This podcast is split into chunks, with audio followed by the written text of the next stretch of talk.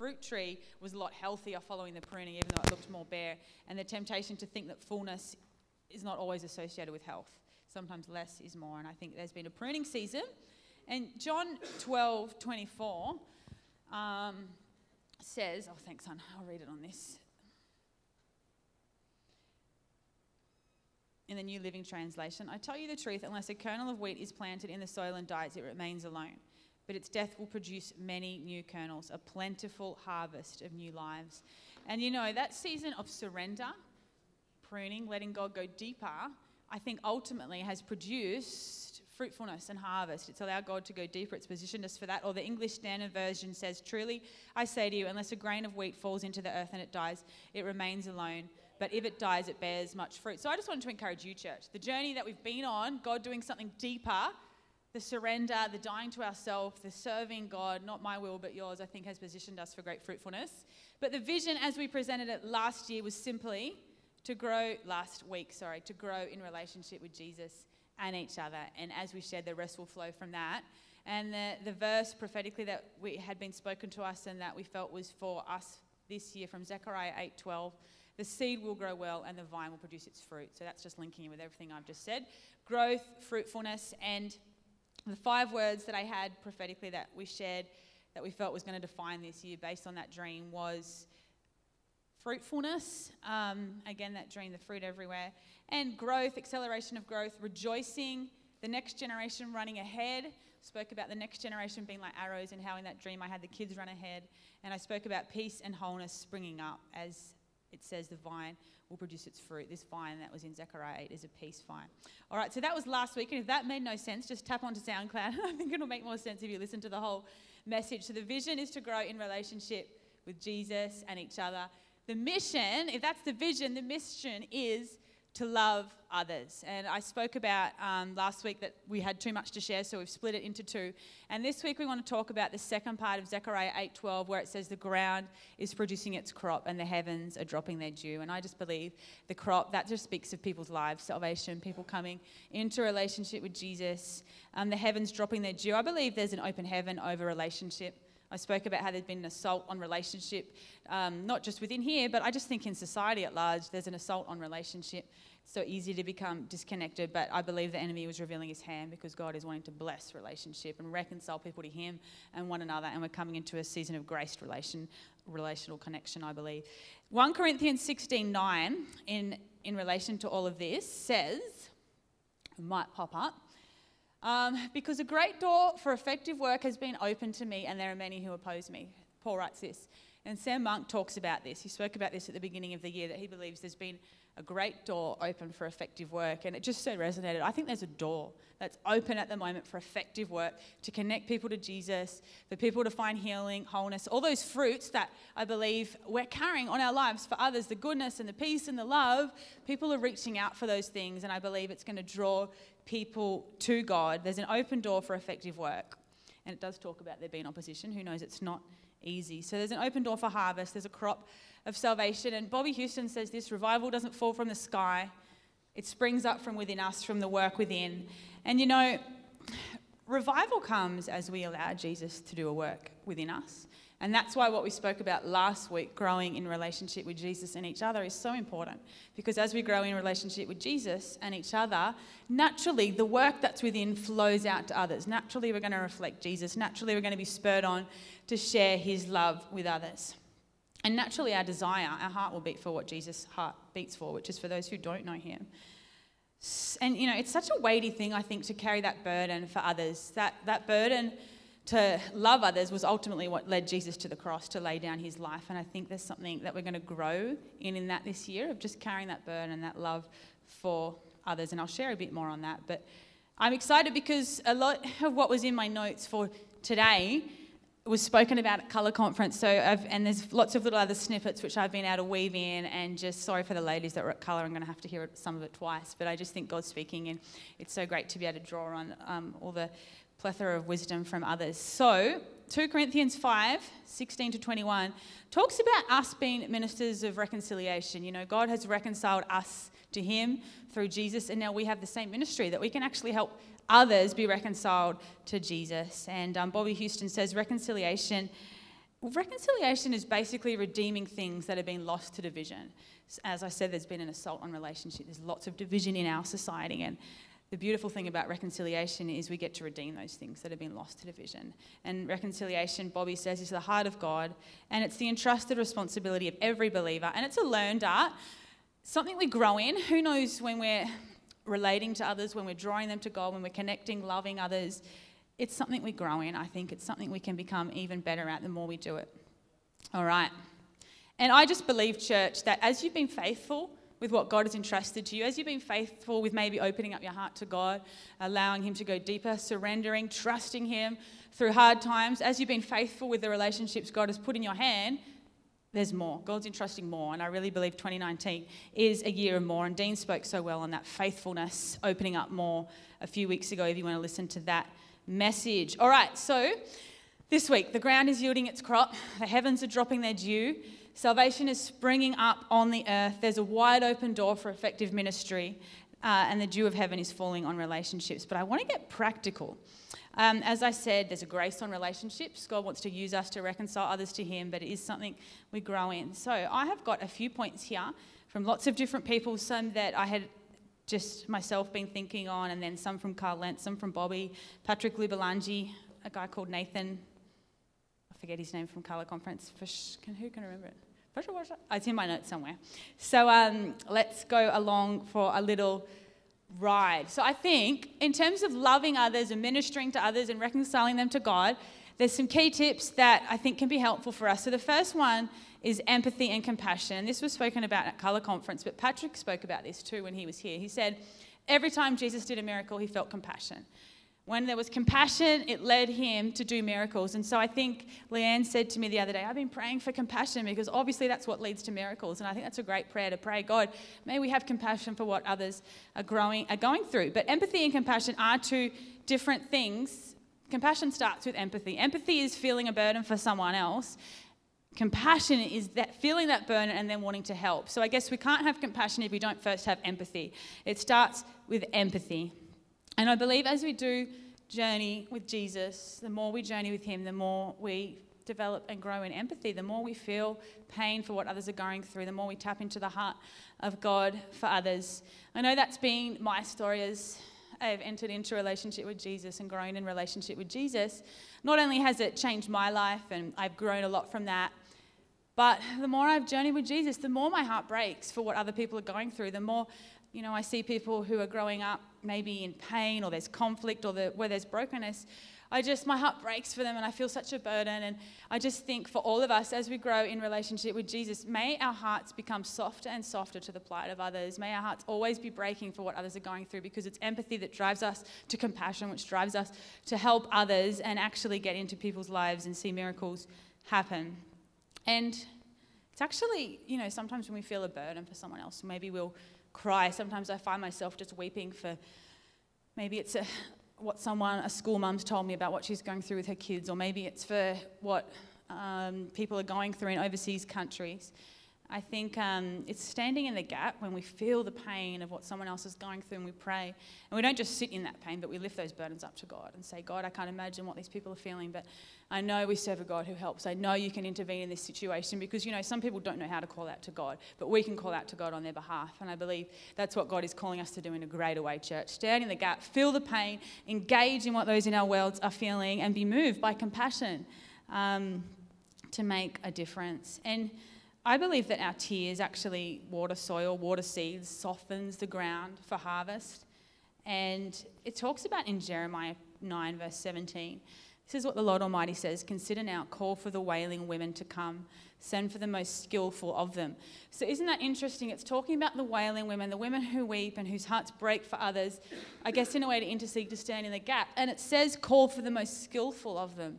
So, isn't it interesting that we can become more skillful in our weeping, in our praying, in our carrying of burdens for others? And I believe, as I said, there's a weightiness to that and something that God wants to develop in us. And I found myself um, uh, just weeping this week for, as I said, I sometimes feel burdens, or always feel burdens for the people we're relating to in our world. But one of the school mums, one of our boys' friends, I hadn't seen her for a while, and she kind of we'd been connecting with her, and then I just hadn't seen her, and there was, wasn't much connection there. And when I saw her, she was a little bit shut off, and I just thought, oh, well, I'm not going to push it.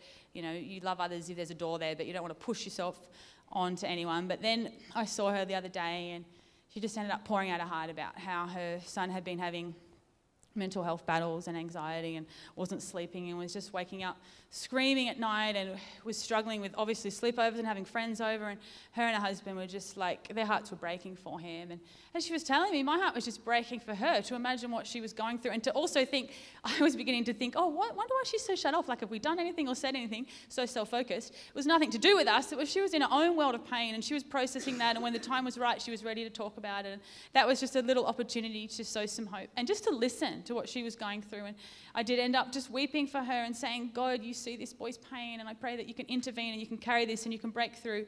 So again, I could have heard that and just been like, oh, yeah, that's sad moved on, or I could have allowed that situation to break my heart, allowed empathy and compassion to rise up in a way that led me to weeping and praying, interceding and standing in the gap and calling on God to break through in this young boy's life. And I'm believing to hear good testimonies. We're going I'm going to keep praying for this boy until we hear of breakthrough because who knows, it's not God's will for anyone to be suffering like that. All right. So, empathy and compassion will change your life. And as I said, it, will break you at times, it'll wreck you. It's not all glamorous. Um, it hurts sometimes when you actually engage in the pain of the world around you. It says in Matthew 24, one of the signs of the times is coldness of heart. And um, law, it says lawlessness will increase and the love of many will grow cold. And this was spoken about this week too. May we not let our heart grow cold. May our heart continually be broken in the best of ways for a world that desperately need people who care and who are willing to engage in their pain.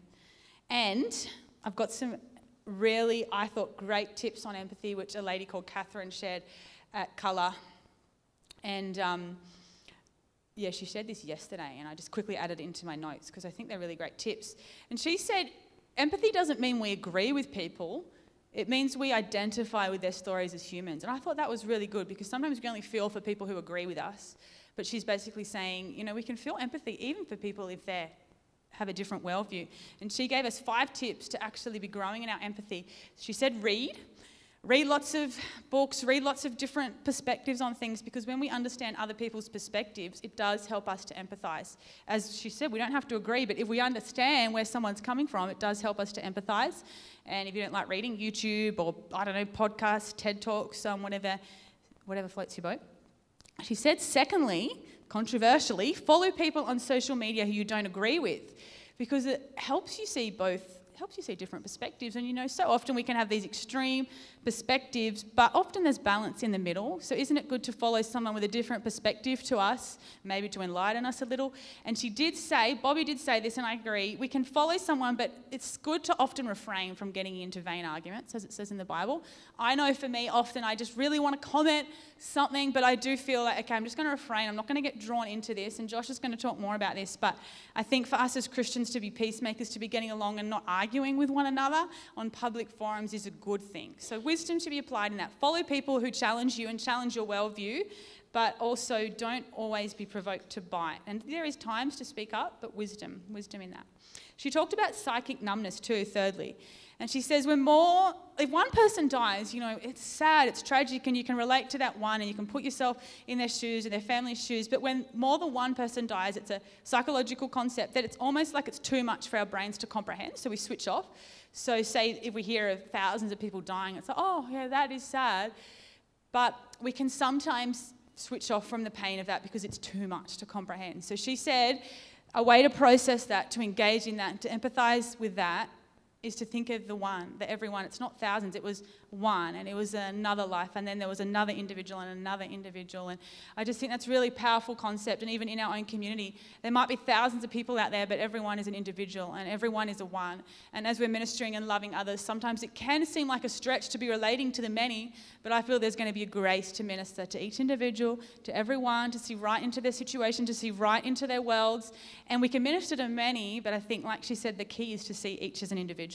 So I thought that was really cool.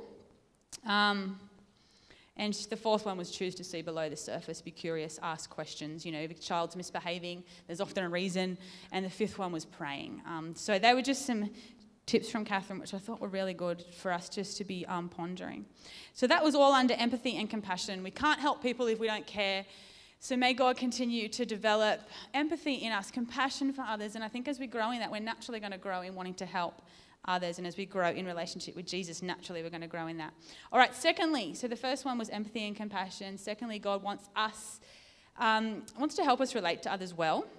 And I was talking to Rowena, my sister in law, her mum, they were both at Colour, and she was having dinner with Ebony and Rosie and I one night, and we were talking about just connecting with people. And she said she's a scripture teacher, and she's had some difficult kids in her class with lots of behavioural issues. And one of her mentors said to her, If you can find a way to connect with these kids, you'll probably find that their behavior settles and just connecting with them is key. And so, this one boy who was very difficult, she sat down with him and she was trying to just find a connection point with him. And as she sat with him, he ended up saying, My dad's off fighting in the army. And Sue, who's got a son who's off in the army, also said, Oh, I've got a son who's in the army and he's also overseas at the moment. And this little boy's eyes just kind of lit up and, like, oh, you understand a little bit of my world. And there was a connection there. And she said, I kid you not, from that point on, he sat in class and he listened and he respected what we were saying. And I just thought it was beautiful. And she shared another story where she was able to connect with a child over a, family friend. And I think that's so true. We can find some way to connect with people, to get into their worlds.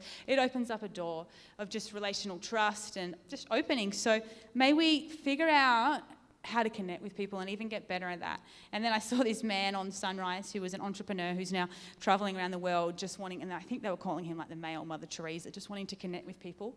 And he said, if we can connect with others, if we can truly connect with others, magic happens. And that was his story. He's gone around just connecting with human hearts and getting into their worlds. And I think that's so true in a world that is increasingly isolated. We're all like more connected than ever in terms of globalization, but oh, thank you. there's um, lots of division and isolation and separation. So, a few, I guess, specific tips on relating to one another well. Uh, this was shared this week. We can share our, stro- our story. And I think Bobbie Houston said this if your story doesn't help the person you're talking to, draw on someone else's story. I've said that often. Oh, look, I've had a friend who's gone through this, and I know this is what got them through, and this is what helped. And it's good for people to see that we've had a story too, that we're not just like all walking, talking perfection. We've very much got issues and continue to have issues, and just to be real with people and share about how Jesus has changed our life. Sam Monk says, We we are writing the story of our lives on people's hearts. So every time someone meets us and they hear our story, we're writing something on their hearts of what we've been through and it sticks with them. And um, Nathan Finochio, I think that's what it was, um, spoke at Colour, and he talks about how we're Jesus ambassadors. And he says the idea of an ambassador is to represent someone and also break stereotypes. And he said, if you're a good ambassador, you know, you don't have to stress about necessarily saying the right words when you're evangelizing, but our lives speak of the goodness and the grace of God. And Swelly spoke about that too when he spoke. May we represent God well. Um, he also said it's important for us to be in the world. You know how we say uh, we, we're in the world, but we're not of it? But then some of us aren't even in the world. There's no risk of us being of it because maybe we're so busy in our own worlds, maybe we're so busy with programs. Um, may we get into the world. If we want to connect with people, we've got to get into it. And, um, and on that, and this is one of my great passions, we don't have to be weird either. it says not to be of the world, but it doesn't mean we have to be weird. Um, we can be not of the world and still not be weird. And yes, we are a peculiar people, and faith is foolishness to the world, and we don't want to conform to the world, and we don't compromise on the truth. But some of the stuff that's maybe the way we talk and the way we relate is probably more like ingrained ways of things that we've invented along the way. It's not necessarily the Bible saying relate like this, it's just the way we do things, the Christianese, the way we talk. I think sometimes we just need to keep it simple in terms of relating to one another. And like, I could just say to someone, Jesus has changed my life and He's given me hope when I was going through dark days. And He's brought a wholeness in my heart that I never knew. And I'm excited each morning to get up because I have a purpose in life. Or I could talk about like deliverance and the blood of Jesus and the powers of darkness. And, you know, we can choose our language and it can all be truth, but some's going to freak people out and make no sense and send them running. And some's going to be like, I get what you're saying. I can actually relate a little bit to that. So may we grow in our ability to just be wise with how we're talking to people. And um, although this Nathan Finochio said, we do believe in a guy that was raised from the dead. So it's a little bit weird, and some parts of the gospel can't be sanitized, but I think we can be wise. There's a time and a place for everything.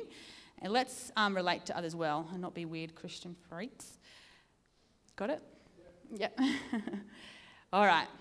And ultimately, the language of love transcends all. And um, sometimes people won't remember what we say, they'll just remember that we're speaking with love. And so, if you have said something, and I've had times where I'm like, oh my gosh, I was such an idiot, I can't believe I said that. Or even in church, sometimes I think, oh, is this just freaky?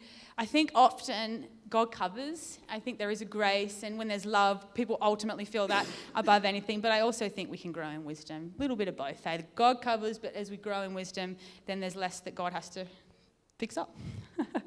Um, anyway, so may we grow in our ability to relate in that sense. Carl Lentz talks about being prepared for different scenarios, and he actually he, they shared about this at Colour that he has in his head different scenarios of meeting different people. Okay, if I come across this situation, this is how I'm going to react. I think that's a really good tool, and I was thinking about that. Okay, how would I respond to this, and how would I respond to this? So if we meet someone and they're opening up about their situation, we're not caught off guard, but perhaps that we know how to engage with them and talk through that with them, and. Um, Someone said this at Colour, I can't remember who. Talk about them. Talk about the person you're talking to. Don't just talk all about you.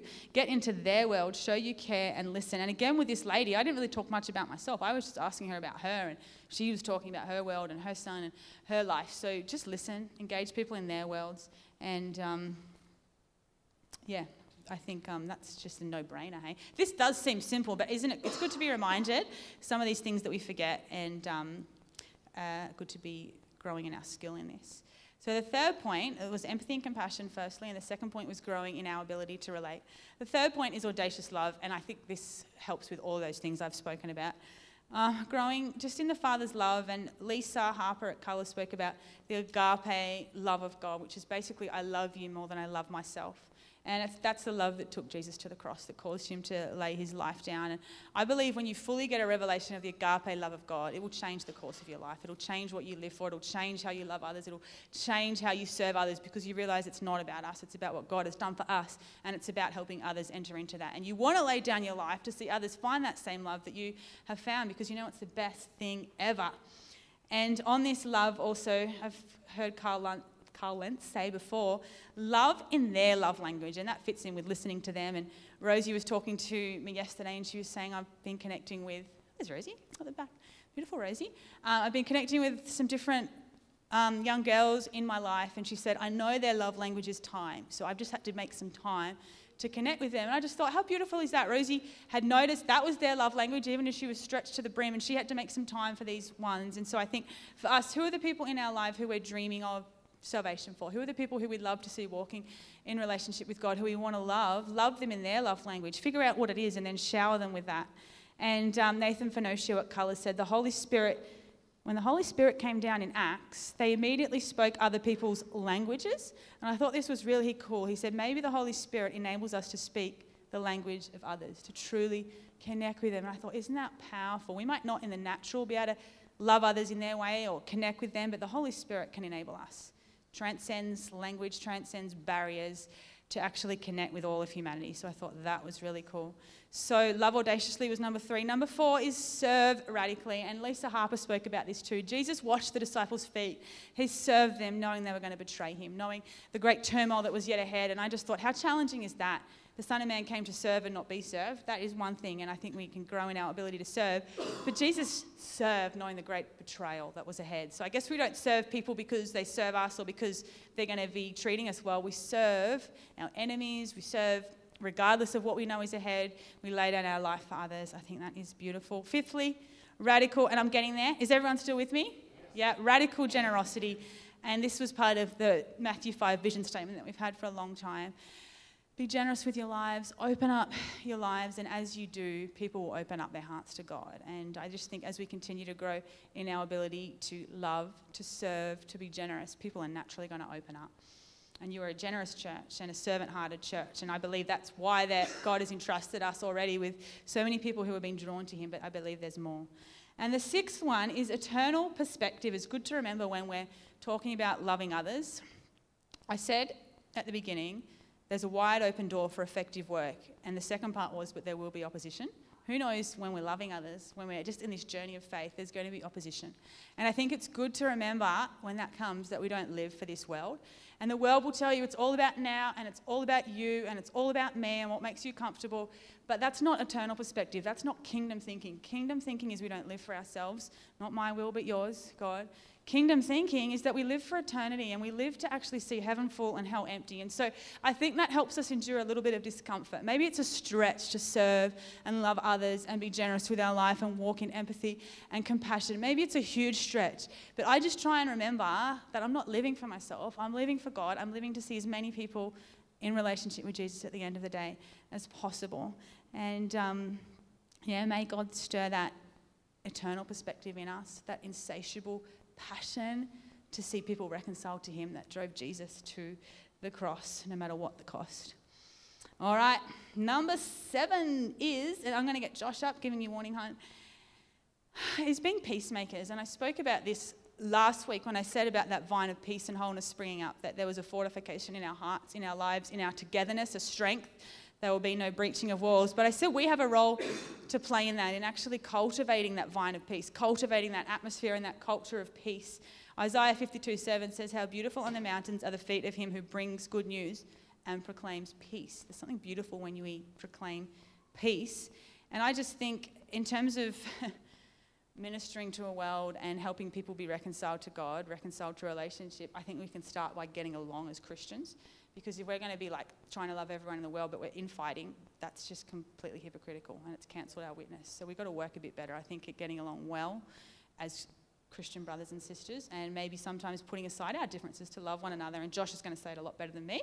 So give him a hand as he comes up. Cool. How are we all going? We're going good? Good? All right. Why don't you stand up for two seconds? Ryan's going to play a little thing for us, and we'll, you can have a little stretch, and then we'll get into my bit, all right? Because Sarah, uh, no. 40 seconds of stretching when he plays it. I can't. Can anyone touch their toes? That's me. I hit 16. Is it is it coming, Perns? Or we're just going to have a random stretch? Here we go.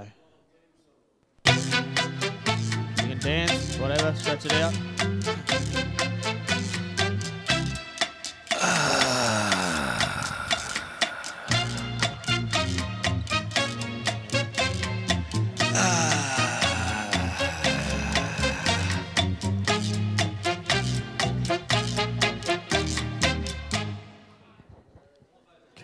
Cool. Thanks, Pants.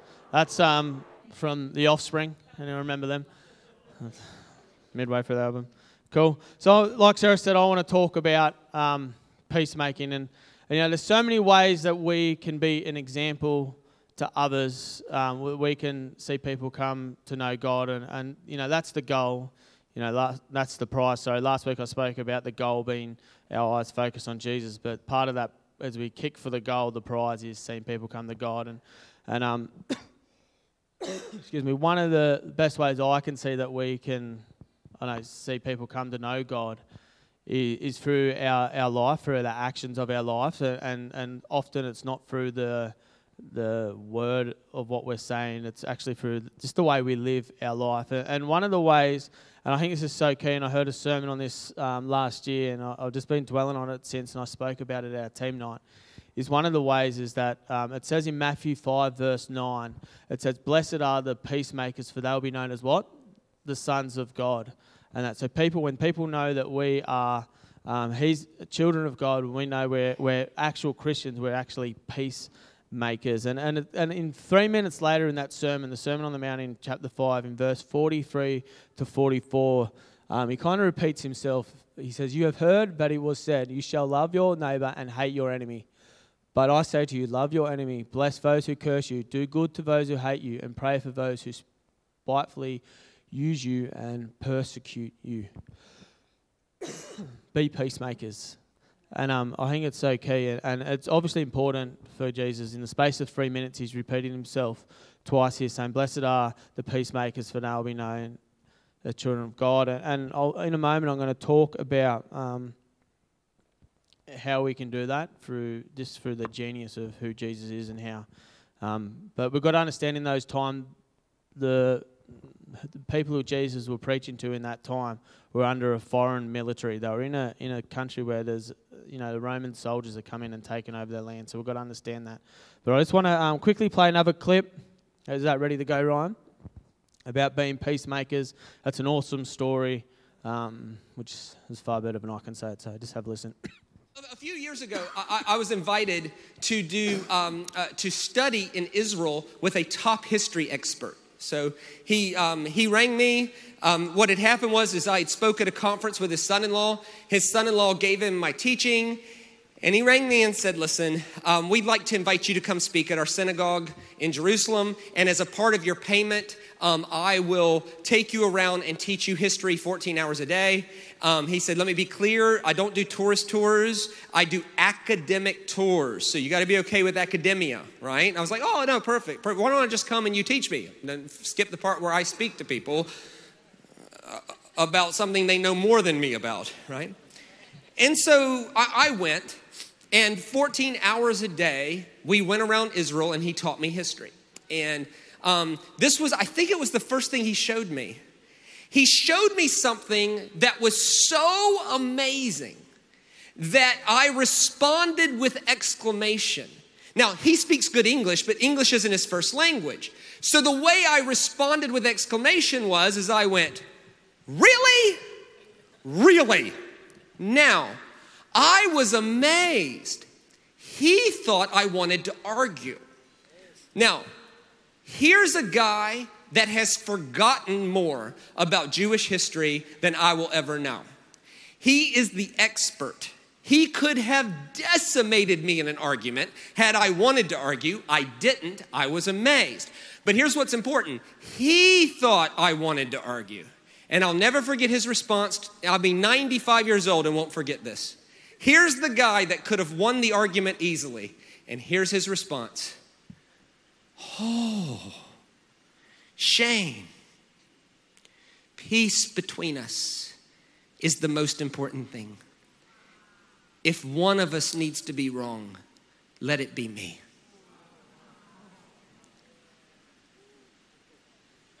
I was confused, which made it worse because my response to that was, What? He said, Oh, peace between us is the most important thing. If one of us needs to be wrong, please let it be me. The world needs to see us at peace more than I need to be right about anything. If an outsider looked at our conversation, let Jesus be glorified. I don't need to be right about anything more than I need the world to see us at peace because of the finished work of Jesus. And I said, I said, Ari, did you think I was arguing with you? He said, Weren't you? I said, Okay, first, I apologize that my tone of voice might have made it seem that way. Please forgive me. That's first. Second, let's just get this straight. This is day one. We're going to do this for four days. Um, we're in Israel, and you're the history expert. I won't be disagreeing with you about anything. That's that's second. And if I did, the problem is me. I said, I was amazed, man. He said, Were you amazed? I said, I was amazed, Ari. I was amazed. He said, Oh, so you weren't disagreeing with me? And I said, No, we're in Jerusalem. This is Jewish history. You're the expert. No, I wasn't disagreeing with you. He goes, Oh, good.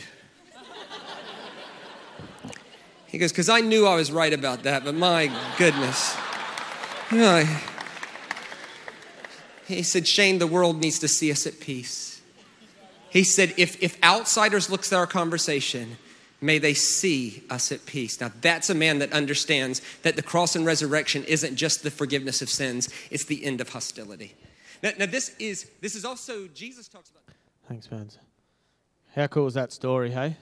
And that the world needs to see us at peace. And you know, there's so many times on social media we see Christians arguing about a point and it just drives a wedge between them and God.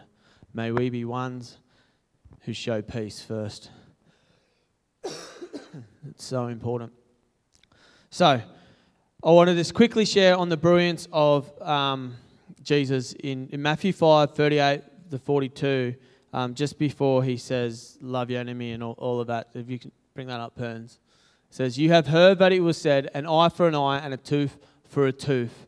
But I tell you not to resist an evil person, but whoever slaps you on the right cheek, turn to the, to the uh, turn the other to him also. If anyone wants you to sue you and take away your tunic, let him have your cloak also. And whoever compels you to go one mile, go with him two. Give to him who asks you, and from him who wants to borrow from you, do not turn away. Cool. So I just want to quickly unpack those three things to you the slapping of the cheek, the, um, the giving of your clothes, and, and if someone gets you to walk a mile, walk two miles. So, Miss Morrison, can you come up here for a sec? So it says in that first one, um, all right, we're going to slap. So, Perna, can you bring up the verse, the um, slapping cheek? Turn to the to him, the other. Turn the other to him also. So I'm slapping him with my left hand. All right. So, but if I, if, if Morrison turns the other, in the Roman culture, they had class systems. So there was class, there were class two citizens, and and um, the Jewish people. So what they're doing, if I had a confrontation with Morrison and I wanted to have an argument with Morrison, if I wanted to have an argument with Morrison and, and he was class eight and it's, it's no good for anything, it's the hand you wipe your butt with, kind of like it means nothing. So you'd slap it. But Jesus was saying, nah, turn, turn the other cheek. Um, and not to say like we're equal. We're on equal pay. It doesn't matter who you are or whatever. Let's have this out like. the second one, it says in Leviticus, give you um, and some of them have your cloak also. So back in back in those times in Levitical law, if if some of the money is, they will take your cloak, your you know your jacket off you, garment off as well, and give them that as well. And in Levitical times, it was actually a doing is exposing that person for greed, and and um, everything I am because I don't really care, but it's exposing people with greed, with generous, and expose them is Jesus showing us how to expose people for it. And it says, um, the third one, Roman soldiers that come in, and, and what the Roman soldiers, they had to carry these like 30 kilo. So what the um, Roman soldiers would do was get these class 8 citizens to, to carry just amazing like tax rorts back then as well, and, and everyone was paying tax upon tax. Um, you know, will stop them from working and creating the government more money, be too tired and too exhausted to go back and do their job and, and, and earn us more, more profit. So mile marker, run. Start carrying at that second mile and be extra generous in carrying it mile. But what even soldiers would be um, charged that money what those people could have made. So again, excuse me, um, by saying I'm going to go this extra mile for you again, just just showing how to how to how to live in in this kind of uh, ever again. He's crazy and then he's cost me money. So, um, makers in a time when it's there's war coming at you. you. Let's just talk about this like like equals, like adults. Let's. I'm not better than you. You're not cool. Cool. And I love that too. I guess, the ways of the world in terms of that. This is what the Romans would have liked, but living kingdom. And I, what you were saying too about the giving the extra clothes. I know Bobbie Houston said in a message, someone had prophesied over her that people have come and tried to take pieces of Hillsong and pieces of what they've done but Bobbie has said to them, You're not taking it, I give it to you. I give it to you. And because of that, there's a great blessing. And so I think that's powerful. Sometimes we think people are taking things off us, like in terms of that cloak and that tunic, but the heart of God is actually, No, you're not taking it. I give you generously of my life. I give it to you. And there's a blessing that comes as we are generous. So lots to get your head around, but super cool. Let's get the band up and we're going to sing. And I know, as I said, that was lots, lots to take in in terms of how we relate to others well and how can we, we can be just living in peace. I love what Josh said. The world needs to see us as a people at peace, ultimately. And I just think when you get into the rhythm of being compassionate, of showing empathy, of loving others, of serving radically, of being peacemakers, when you get into this rhythm of relating to others well, of reconciling people to Jesus, it's a truly beautiful thing. And Bobbie actually says it's actually a little bit addictive and intoxicating because you just, once you see one person's life change, you just want to do it again and again and again. So let's stand. And I just think there's something of that that we're going to step into a greater way this year. As I said last week, we're coming into a season of great fruitfulness. The ground is yielding its crop.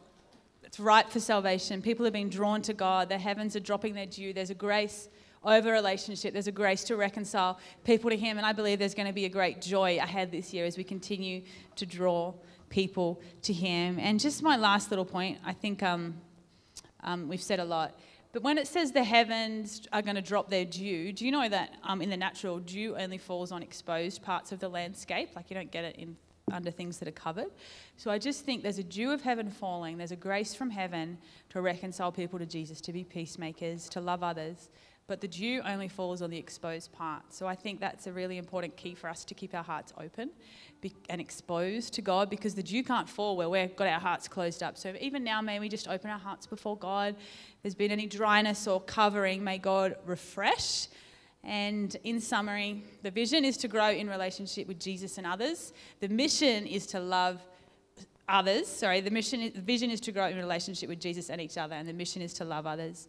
And the ground is yielding its crop. The heaven is dropping that its dew. I'm just going to pray for us, and um, may we continue to be growing in all these things we spoke about. And then I think we're going to worship. Happy with worship? Yeah, let's worship. So God, I just thank you so much for your heart for us. I thank you that as we grow in relationship with you, that as we grow in relationship with each other, God, that naturally we're, our heart's going to beat for what your heart beats for. I thank you that you will continue to develop compassion and empathy and audacious love and this radical service within us that you're going to help us grow in our ability to be peacemakers, to be at peace with one another. So we, we focus our eyes on the goal, as Josh spoke about last week, which is relationship with you and each other. And I thank you that as we do that, God, you're going to help us to be effective ministers of reconciliation. I thank you that the heavens are open. There's a dew falling on relationship. The heavens are open to reconcile people to you. I thank you that the ground is yielding its crop, God, that there's just a harvest springing up of people who are searching for you. May we grow in our ability to be more skilled in relating to others. And God, we, we want to see heaven full and hell empty. That's the desire of our heart. And I just thank you that you stir that insatiable passion in us for others. Less of us, more of you. I thank you that as we continue to die to ourselves and even maybe those arguments and those things where we want to prove ourselves right, God, I thank you that we're going to continue to see fruitfulness and harvest spring up. Thank you that you're with us, God. And even now, we just take this moment to worship you. Oh, no, I just remembered as we worship, I want you to practically think about who are you dreaming of salvation for? Who's on your heart? In all these things that we've spoken about, who are you believing for? Is there someone you're sowing into that you're believing for them to be reconciled to God? So let's have a little think and a dream. And I want you to, in worship, may God as He puts people on your heart, write it in your phone, write it in your notebook, go home and write it down. And we're going to believe this year for these people. Thank you, team.